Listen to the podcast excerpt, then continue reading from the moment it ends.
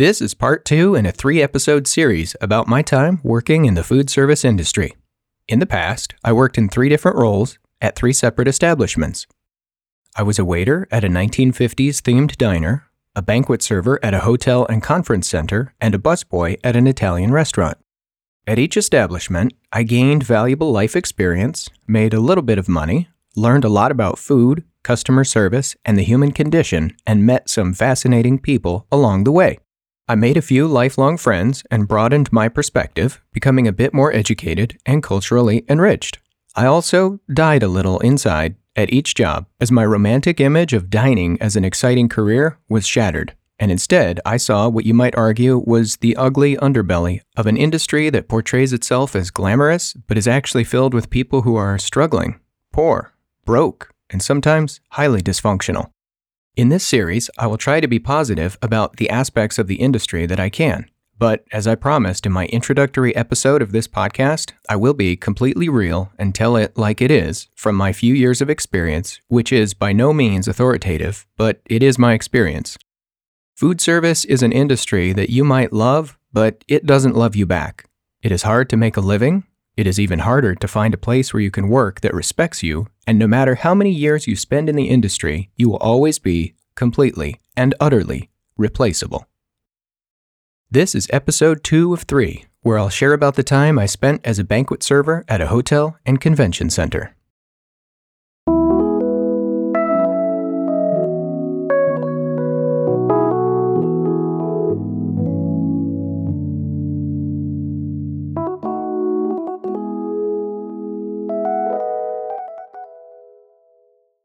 If you already heard my previous episode about working at a diner, you know how and why I ended up leaving that job for this new job as a banquet server. If you need the full story, feel free to go back and listen to that episode. Otherwise, I'll pick up here where I left off. When I applied to work at the hotel, I had a little bit of info about the job itself, but I didn't really know how to apply or how to set up an interview, so I just printed out a copy of my very short resume and walked in the front door of the hotel. I went by the front desk and talked to one of the attendants and asked if I could speak to the manager, whose name I had, and they called her up to the lobby to meet with me. She shook my hand, took my resume, and talked with me for about 60 seconds, and then said she'd call me later to talk more. Now, as I mentioned, I didn't exactly know how to apply for a job working at a hotel, but I figured that dressing up nice and getting some actual face time with the decision maker couldn't hurt. What I didn't want to do was just walk in the back door and drop my resume off in some inbox at the HR office where nobody would pick it up and where it would have no context at all. While I think I interrupted the manager's day, my method worked. I got a call back, had an interview, and I was hired. Yay! It was that simple. I was ecstatic to drive back to the diner and give my two weeks' notice. And that was hard for me because I wanted to leave immediately. As part of the onboarding process to work at the hotel, I had to get set up with a new uniform. If memory serves, I went to Burlington Coat Factory to get my outfit a white shirt with a flying collar, a black bow tie, a black vest, black pants, and shiny black shoes. I was really happy about this new uniform. It was a nice contrast from what I had to wear at the diner. I hated the embarrassing diner gear with its gaudy, bright bowling shirts with oversized collars and our embarrassing name tags with fake names like Wally on them. No, at the hotel, I was going to be proud to wear this outfit. The stark white shirt and dark bow tie and slacks looked not goofy, but elegant. I was looking forward to talking like a normal person again, saying things like, Thank you, you're welcome, sir, ma'am, rather than silly 1950s TV lingo like, What's up, Daddy O, and See you in a while, crocodile. While I only had a few months of food service experience at this point, I knew it couldn't be that hard to learn how to wait tables as a banquet server.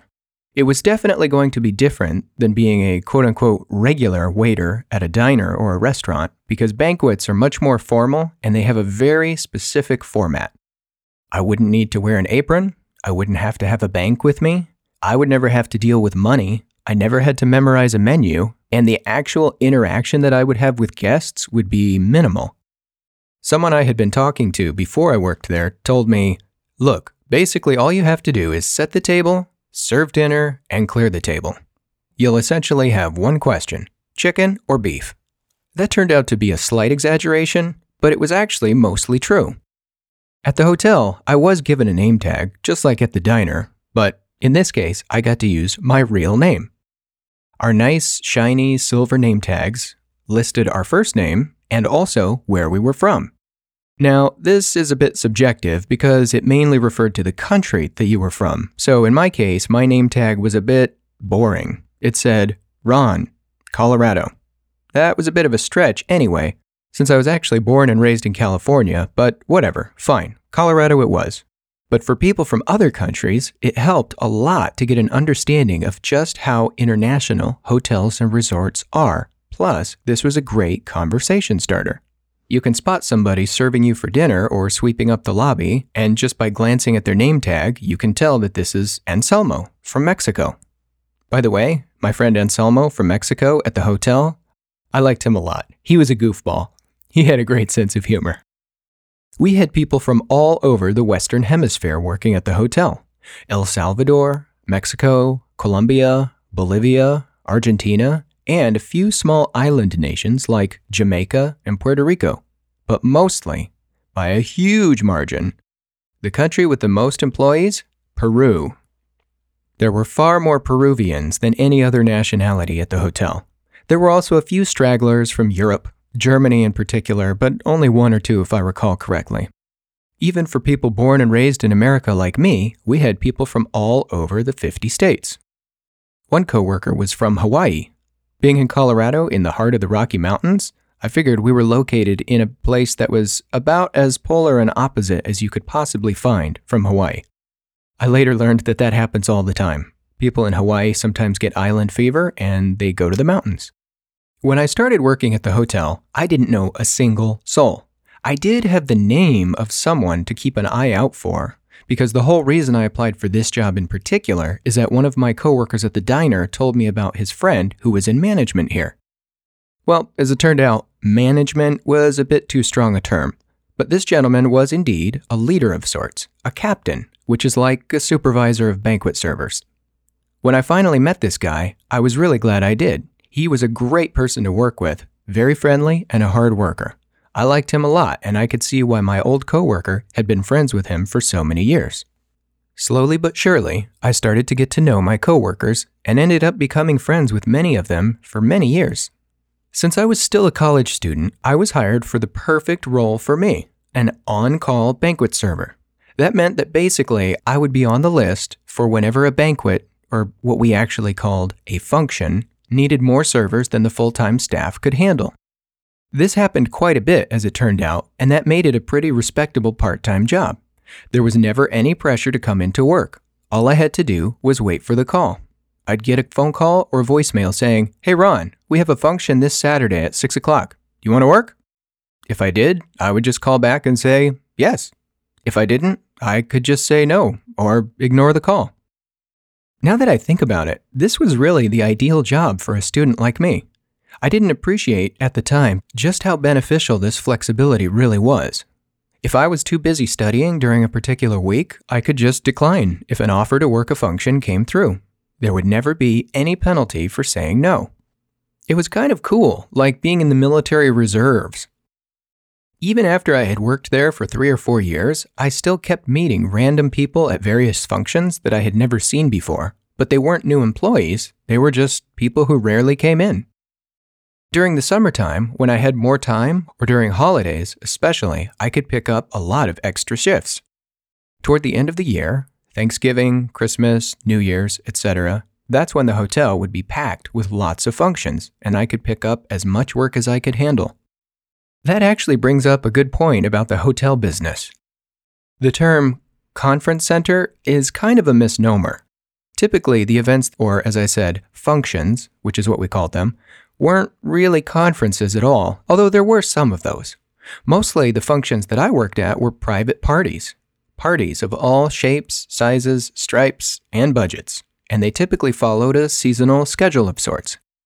If you'd look at a calendar year, Let's say you'd start the year with maybe some Valentine themed parties or dancing balls where people would pay a lot of money to dress up real nice and have chocolate and wine and formal dancing. Then there'd be a few Mother's Day events, and of course, a Sunday brunch buffet on Easter.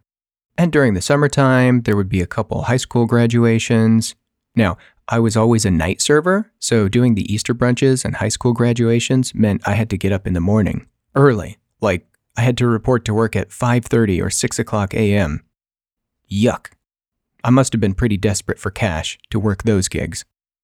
Sprinkle in a few quinceañeras, and then you're into the fall. And then once the holidays start rolling, that's when I could work almost a full week.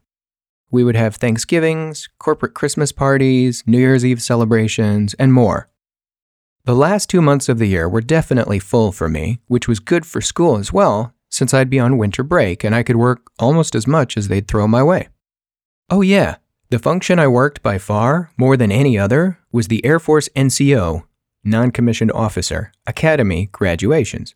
They had those all the time. I never really figured out exactly what a non commissioned officer was or why they were constantly graduating, but who cares? That was a good gig. I observed a lot about how the military works by serving those events, from their use of drug sniffing dogs to the invocation, the prayer they'd give before dinner, and how they would always have a missing man table, sometimes called a fallen soldier's table, at every event. You're probably getting a sense that I liked this job much, much more than the diner, and you're totally right. There's a reason I stayed working here for years, even after I was married. One of those reasons was that I was thoroughly fascinated by the people I worked with at the hotel. I had a great time getting to know them, and I really enjoyed working with some of them. Most people I worked with were older than me. I know that's not saying much, but really, many of them were much older than me, in their 40s, 50s, and even 60s. The job was physically demanding, but the nature of serving banquets made it manageable. There's enough downtime and you essentially only have to do what your captain tells you. So, some people, even in their much older years, who couldn't handle the stress of working a normal restaurant job, easily fit in serving banquets at the hotel. Funny enough, and there's no way to put this other than to just say it, I was an ethnic minority at this job. I was a gringo in a hotel essentially staffed with Hispanic people. Now, this was never a problem for me, and in fact, I thought it was fun. I spent way more time during breaks hanging out with the Hispanic folks. Honestly, most of the Spanish that I still remember to this day came from spending break time, sharing meals with, and working with my Peruvian and Mexican friends and coworkers. I learned far more real, daily use Spanish from this job than I did in my one semester of college Spanish. On a total side note, one thing I learned that I didn't expect at all was that when you're learning a language in a classroom setting and you're also using it on a daily basis at the same time, it doesn't mix well. I would learn things at the hotel from my coworkers, which would then spill over into my Spanish class, and my profesora would say, Ron, where did you learn that? We haven't covered that yet. Or worse, I would try to say things on the job using my textbook Spanish I had learned in class, and my coworkers would laugh at me, literally. I asked one employee once, ¿Dónde nació?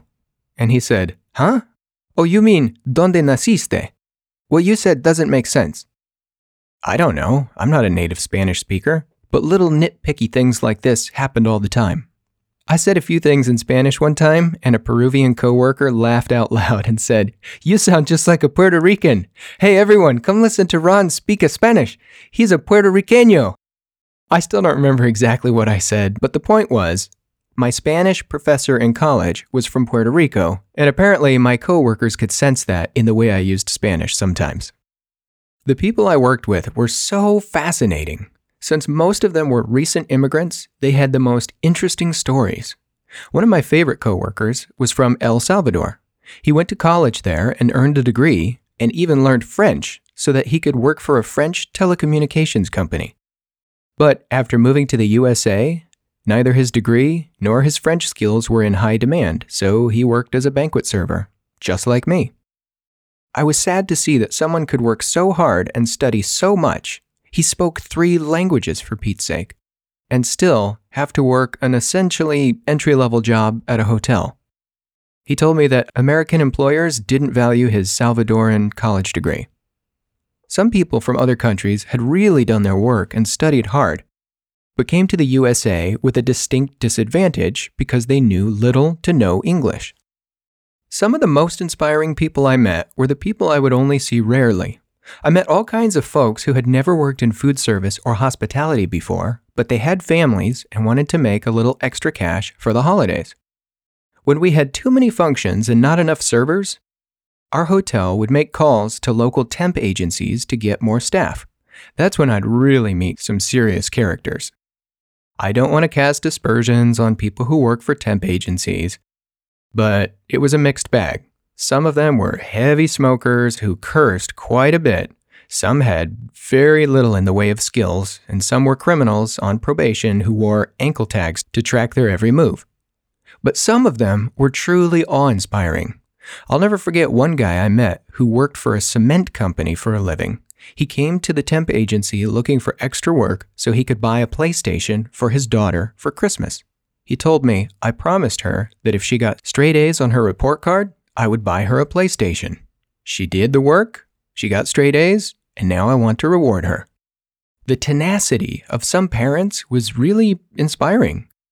Seeing that guy work a full week at a hard physical job and then spend nights and weekends staying up till past midnight serving tables to reward his daughter, it's just one of those things that I appreciate more now as a parent because I have a feeling that whoever his daughter was, she had no idea just how hard her father was working to provide her with that PlayStation.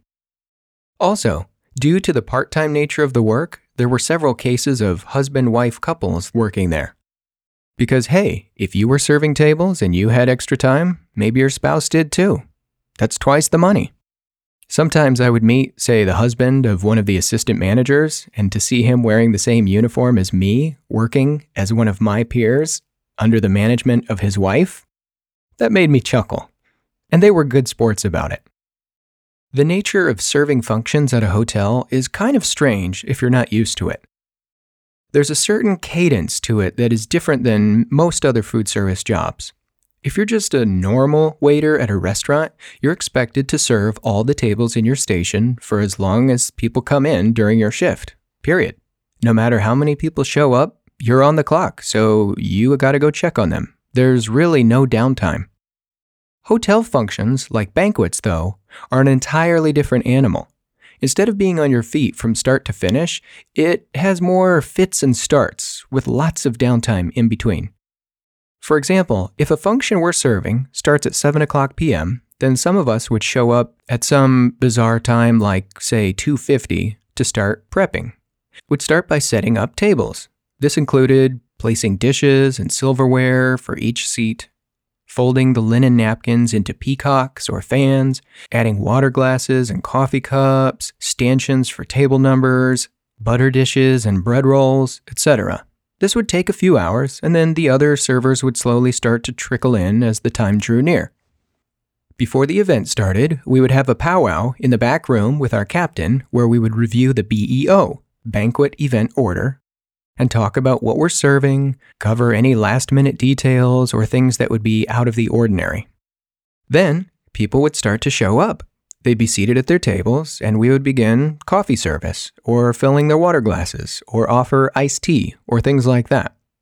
According to the preset schedule, when the event officially started, all the servers would descend upon the dining room and serve all the salads at the same time. And I mean the same time.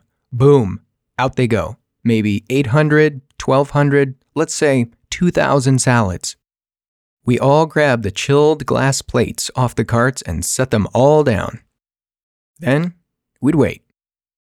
We'd stand to the side, quietly waiting as the organization's MC would start announcing how the evening would go, or, as in the case of the NCO Academy graduations, there'd be an invocation. The guests would have a few minutes to enjoy their salads, and we would refill bread in their bread baskets. And then, at the set time, boom, we would clear all the salads at the same time. We always serve to the left, clear from the right.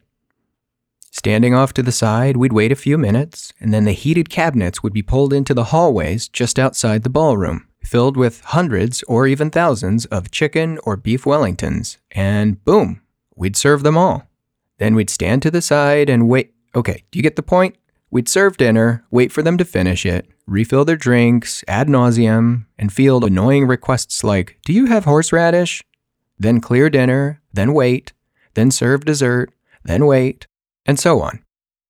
Usually, right after dessert was the best part. If there was a long presentation, like at a graduation or some big speech, we'd have maybe an hour or even more where we could go to the lunchroom in the back and just watch TV or talk or watch TV and talk. Eventually, someone would come back in and say, They're wrapping up, time to go. Then we would go clean up. At a basic level, almost everything we did consisted of something like the following Number one, serve salads, waters, and iced teas. Number two, wait. Number three, serve dinner. Number four, wait. Number five, serve dessert, usually something like cheesecake, and offer coffee service. Number six, wait. Number seven, clean up. Except for those rare occasions when we'd also have wine service, or when we'd have an extra serving time in the middle where we would give them raspberry sorbet or beef consomme for a palate cleanser, which was totally annoying, by the way, because it doubled our workload and made twice the dirty dishes. It was pretty much start, stop, start, stop, start, stop. And that's it. Every once in a while, something interesting would happen, like we would have white glove service, or we'd offer wine service, or even cocktail service during corporate Christmas parties where they'd have a casino night. The food we served most often was Wellington beef, chicken, or vegetable. But not always. Sometimes we'd serve chicken breasts, sometimes roast beef, sometimes London broil, or certain kinds of fish. At the end of each function, we'd come out, remove all the dishes, and bring everything back into the back room, pulling all the white linen tablecloths, which by now had been stained with coffee or wine or soda or iced tea, off the tables, then stack the chairs, and the housemen would roll up the tables and put them away. Then, and only then, we could go home. This was definitely a late evening career choice, and I spent many, many nights going home at 10 o'clock, 11 o'clock, midnight, or even later.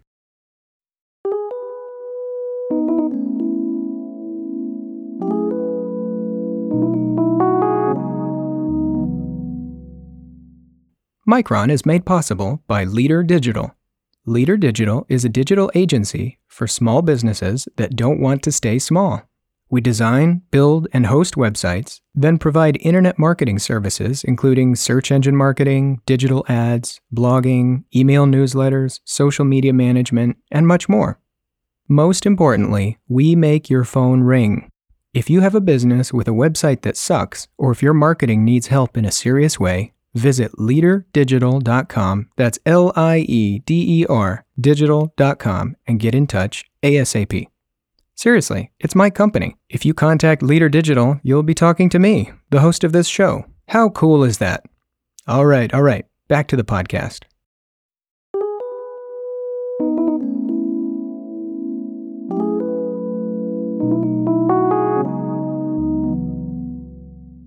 During downtime in the back room, I spent evenings sitting with my newly adopted extended family from South America.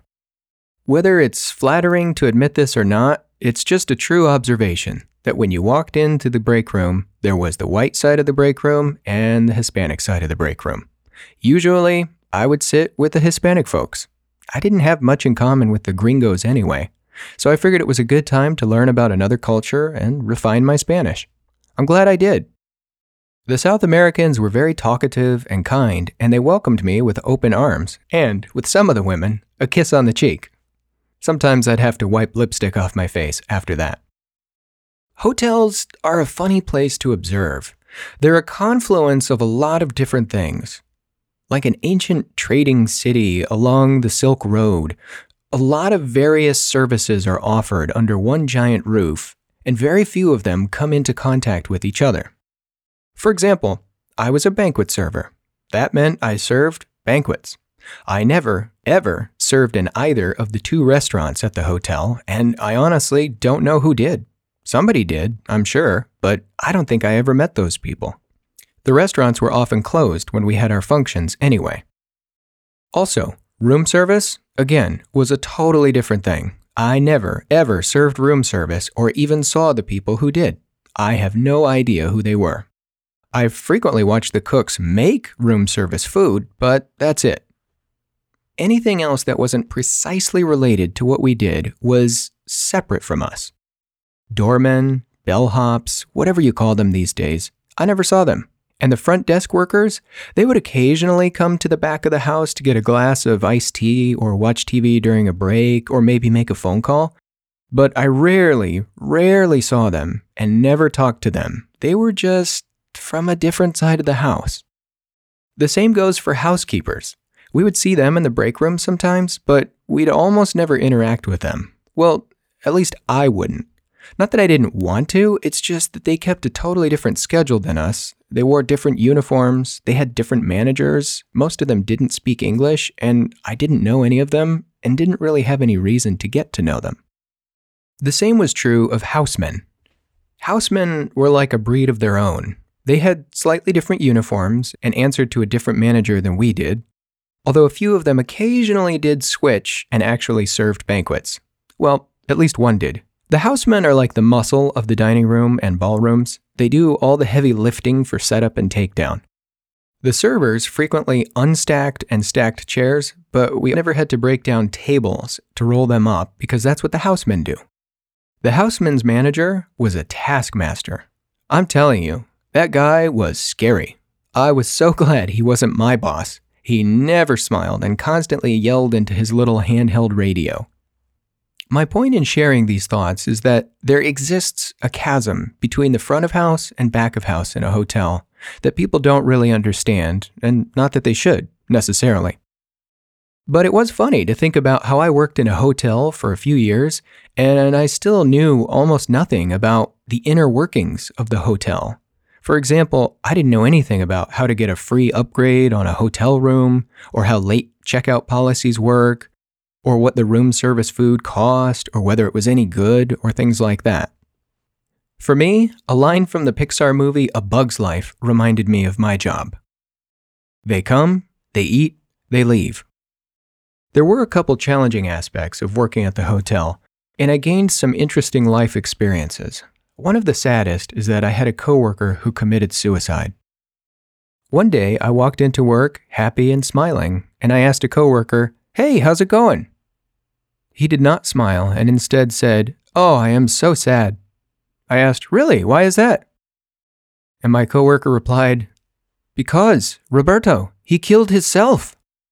I could almost see that sentence hanging in the air. My brain was trying to comprehend what had just happened. Roberto?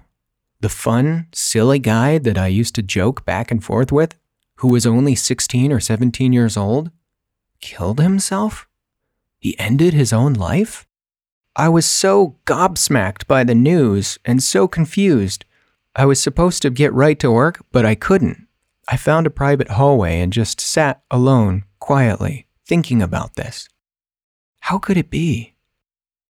By the time I had found out, it was already old news for the full time staffers because they had already gone to the funeral and everything.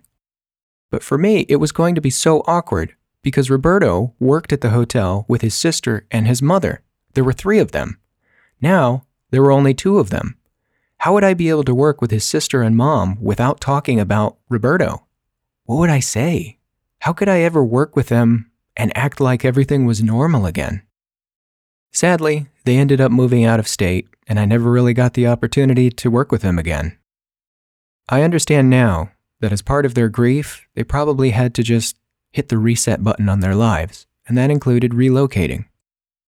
The whole dynamic of having immigrants and kids who were born and raised in America working in the same place made for a fascinating dichotomy. I'll never forget how one of my gringo friends, a young gal, maybe 17 or 18 years old, was complaining about how she didn't want to stack chairs anymore after a particular function. I'm tired. This sucks. Stacking chairs is dumb, she said. One of the captains from Mexico was totally unsympathetic. You don't like stacking chairs? Go to college. Go to college, and then you'll never have to stack chairs again. I still think about that phrase to this day, and I'm thankful that that particular coworker etched in my mind that phrase, which is the perfect summation of how to approach work with the proper work ethic. When I hear people whining about their first world problems in their lives that other people might consider are quite privileged, I still to this day think, go to college.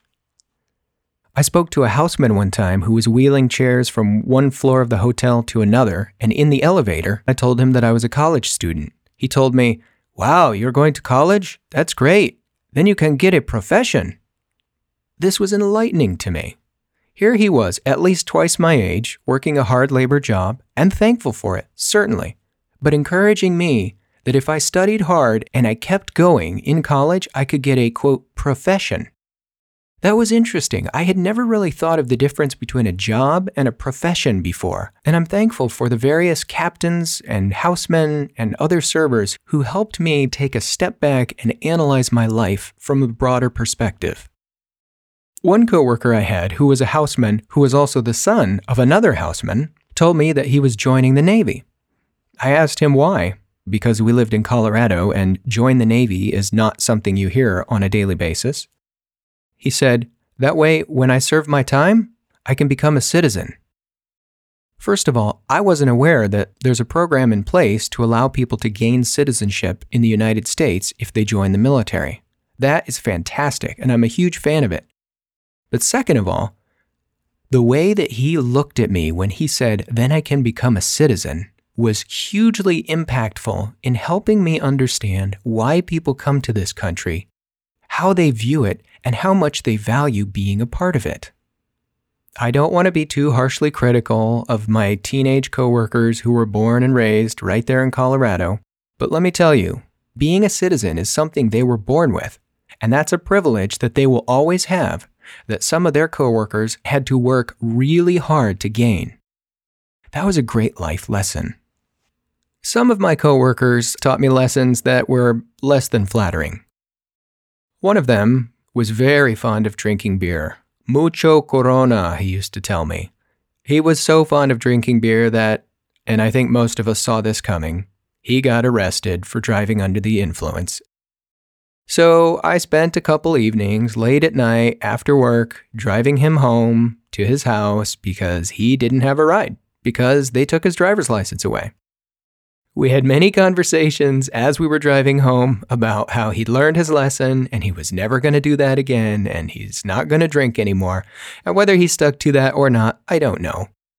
On that note, many people who work in hospitality can't afford a car or had a car and can't afford to keep it or don't have a car because they've lost their driver's license or myriad other reasons. There are many people who work in hotels who walk to work, take the bus to work, or require a ride to get to work, whether that's from a friend, a coworker, or a taxi. So sometimes before I'd head home, people would ask me, Which direction are you headed? And I'd tell them, and then they'd ask, Can you drop me off on your way there? And I would sometimes say yes, if I could, and they'd give me a couple bucks for gas. That was totally fair, and I was happy to help those people. This was an eye opening experience for me that was really important I got to see how some people are completely reliant on public transportation, and if you work a job where you need to be there at a certain time, but the bus breaks down or you miss the bus for whatever reason, you could get penalized or fired. Working with people in situations like this was good for me. It was healthy for me to see how there were people who were my age, older than me, and sometimes twice my age, who were completely reliant on other people in order to get to and from work. This helped me realize that my ability to just get in my car and drive to work whenever I wanted is, although I paid for the car and the gas and the insurance, somewhat of a privilege that not everybody has. As I've mentioned before, a lot of people who work in food service are seriously poor. Sometimes they're outright desperate for cash, and sometimes they just don't know what to do with themselves other than try to make money. I recall being in the locker room one time, dressing out, and somebody popped their head in and said, Hey, who wants to work on Saturday? One of the guys shouted out, I'll work Saturday, later muttering under his breath, I'm sure there's a credit card company that I owe that I could use money to pay for. He was joking, but he wasn't entirely joking. This guy was single and told me that he had made a lot of poor life decisions. Those are his words, not mine, in the past, and was reaping the consequences for it. He even told me he chose to be homeless at one point because he just didn't see the value of working. Well, here he was now, and he definitely saw the value of working. But he was at least 40, maybe 50 years old, with no education and no real future prospects, basically just saying yes to any work that came along his way.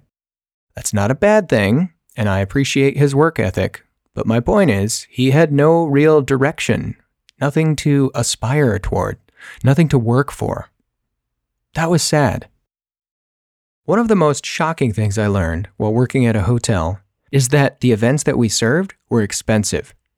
Really expensive.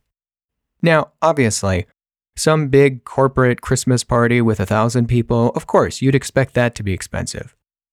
But weddings, anniversaries, quinceañeras, people would pay twenty, thirty, forty thousand dollars. It was mind blowing We'd serve a beautiful but relatively small wedding reception on the third or fourth floor, and it would be $35,000. I was astounded at how much money people are willing to pay for events like this. Oh, and speaking of weddings, well, actually, speaking of just about any event where there's a dance floor, at some point, before the end of the night is over, no matter how fancy or elegant these ladies were in their various dresses, they would take off their high heel shoes, lift up their skirt, and seriously go crazy on the dance floor to the Bee Gees or Michael Jackson or Usher. Depending on how much they had to drink, sometimes they'd fall over and laugh and laugh at how funny it was. I'm not complaining about this, I'm just saying it was something I had never seen before working at a hotel. I also observed some craziness just in the way that parents refuse to watch their kids.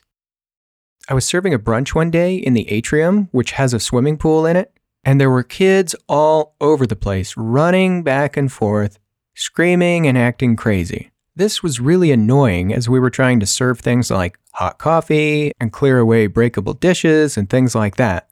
But I was mostly nervous that at some point one of the kids was going to fall in the swimming pool. And that's exactly what happened.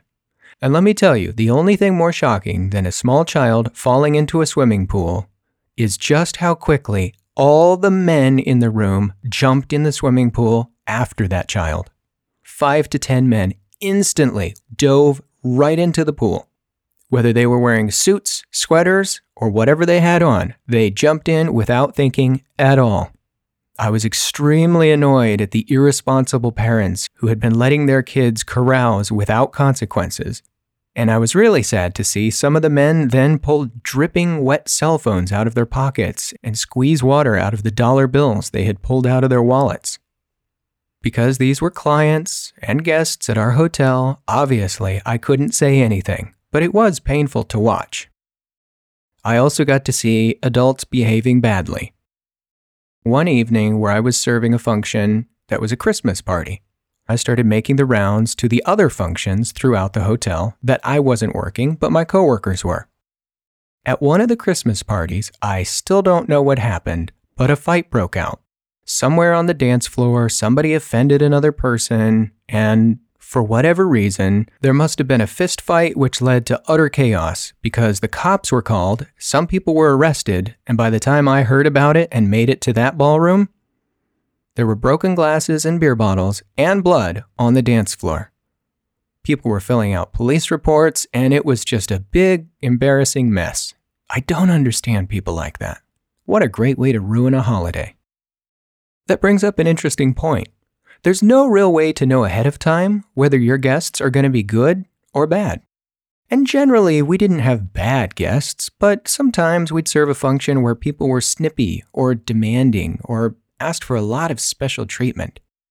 Sometimes we'd serve functions where everyone was extremely thoughtful and very polite and very thankful. Ironically enough, the nicest people I ever served were hockey players. Despite their reputation for checking each other on the ice and smashing out teeth and bloodying each other's faces, USA Hockey was the most generous, polite, and funny group I've ever served. Who knew? In all, I think my time at the hotel was a really good experience and I had a blast. I made some money. I never really figured out exactly how much money I made because we had this complicated tip pool system where all the money was shared between the employees, but the number of shares you got depended on what time you showed up and how late you worked. If I had it to do over, I would obviously ask a lot more about the payment structure, but at the time I was young and didn't really understand those things and didn't want to make waves. You know, the more I think about this job, the more I realize that I miss it. And I almost wonder why I ever stopped working there. Oh, that's right. Now I remember why I stopped working there. Because our hotel was sold. One day I got a phone call from the manager saying, Hey, Ron, I need you to come in for an important meeting on Tuesday at 3 o'clock. It's mandatory. I had no idea what all that was about, but that was essentially all the info I got. So I showed up, and they said, Big announcement. Our hotel has been sold to a new owner from England. What? Going back to my earlier point about how it's hard to find a job in food service where people respect you, this was definitely the straw that broke the camel's back for me working at this hotel. Many people had worked at the hotel for much, much longer than I had five, ten, maybe 15 years. I had only been there for a few years, but essentially, some bigwig from this English company got up and said, Here's the deal. This hotel is under new management, and every single one of you here may or may not still have your old job. We will decide whether we want to hire you back or not. Fill out all this paperwork. And by the way, everybody's taking a surprise drug screen today. Yep, they actually made every single one of us stand in line and go into a bathroom where all the water was shut off and a technician stood, carefully making sure that our pockets were empty. Then we went into the bathroom, peed in the cup, and then gave it to them in front of all of our coworkers. It was such an embarrassing experience. Now, unlike several of my coworkers who absolutely panicked and started calling their friends saying, Hey, how long has it been since we smoked pot at the concert? I had nothing to worry about. I don't do drugs, and I never have. But I was concerned about the fact that these new managers, who knew nothing about us, all of a sudden, for the first time ever, made us all stand in a line to pee in a cup. And this whole business of we may hire you back if we feel like it, what the hell was that about? It was humiliating degrading. It made us look like cattle lined up for slaughter. The whole experience, looking back, I think was designed to scare off as many employees as possible. And if that's what they wanted to do, it worked because I never went back. Having to sit through this condescending lecture of a new corporation from a different country coming in and insulting everybody by saying, You're all essentially fired, and we may hire some of you back if we feel like it. You all have to undergo this drug test, which, surprise, you have to do today, and we're putting in strict measures to make sure you don't steal time from us by using hand scanning biometric clock in and clock out systems was just so condescending and offensive. They also went on about how the hotel was outdated and needed to be repaired, and they were going to spend a few million dollars renovating it. I didn't necessarily mind what they were doing, but I did mind the way they did it. I honestly don't even think I signed their paperwork to quote unquote get my old job back. I just thought, you know what? I can do better than this, and I don't want to work for people who disrespect everybody. Seriously, that day I observed women as old as my grandmother going into a bathroom, locking the door, and coming out with a cup of urine that they handed to a technician for everyone to see. I think this is one of the first times as a young adult where I decided I've had enough. So I just never went back. I'll be totally honest. When I found out a couple years later that their acquisition had actually been kind of a failure and they sold to someone else, I felt good. So, in all, I had a great time at the hotel. I met a lot of nice people, some of whom became friends that I'm still in touch with today, and several of whom I invited to my wedding. I made more money there than I did at the diner. And I learned a lot about life and people and human nature. and hospitality and taking care of guests. I think of the three jobs in food service I had, it was the best. Although I considered it step two in my stepping stones to finding a career in fine dining, my plan didn't work out because step three, working at the Italian restaurant, which I thought would get me closer to what I ultimately wanted, was a total disaster. But I'll share more about that next time. Thanks for listening.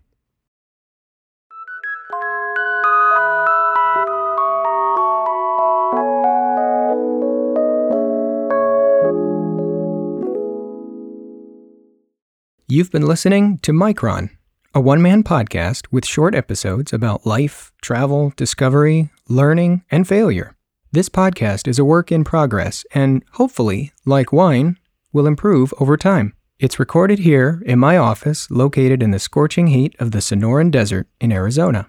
If you liked this episode of Micron, tell a friend. Share it on Facebook, Twitter, Instagram, or whichever online platform you prefer. If you really liked it, leave a rating or review on Apple Podcasts. That's the most helpful thing you can do to help me build an audience for this humble little one man show. If you have feedback you'd like to share or suggestions for a future episode, send an email to feedback at micronpodcast.com. I'm listening to you. Thanks for listening to me.